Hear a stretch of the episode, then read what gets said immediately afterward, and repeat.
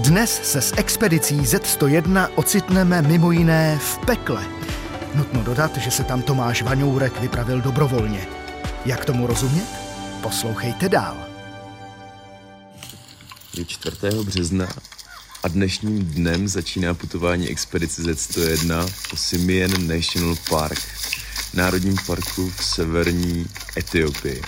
Ty zvuky, které slyšíte vedle mě, tak to jsou zvuky paviána Jelali, jedinýho vegetariánského druhu paviána, který je endemitem právě pro tuhle oblast hor.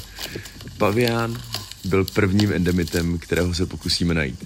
Tím druhým, a to bude ve výšce 4300 metrů nad mořem, bude kozorožec iberijský. Na to budeme potřebovat velký štěstí ale tenhle pavián, který ho slyšíte, sedí zhruba 30 cm ode mě a děláme tady společnost tím, že dloube v zemi hlízky. Ahoj, ahoj.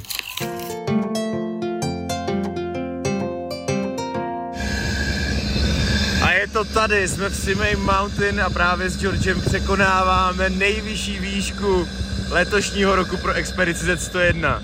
Dostáváme se do výšky 4263 metrů nad mořem, po tom, co se nám podařilo vyfotit bajného Ibexe, nebo jak mu místní říkají, Walia. Je to kozorožej siverský.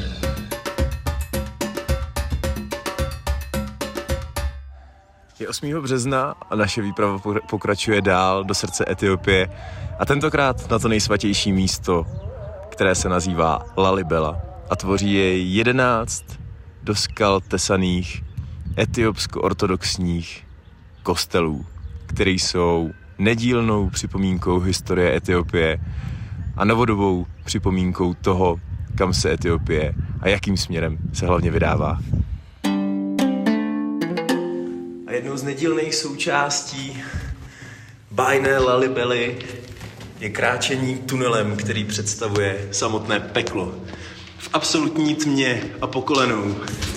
Tady pokračuju 50-metrovým tunelem, který spojuje kostel Rafaela a Gabriela s kostelem svatého Dimitriose.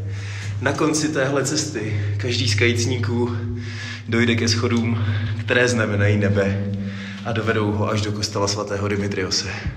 Pokud jste si představovali peklo, tak tady, v tom nelidském horku, a vlhku, kdy se plazíte po kolenou, si člověk opravdu šáhne na hluboko svých sil a o samotě tady zažívá při nejmenším zvláštní chvíle. Ale právě proto je etiopská Lalibela jedním z, nejúžas, z nejúžasnějších míst na naší planetě. Je tady spousta překážek, které v absolutní tmě nejsou vidět. A právě prožíváme jedinečný zážitek, když se účastníme ceremoniálu a modliteb v jednom z největších chrámů v Lalibele, Beta Madenelam.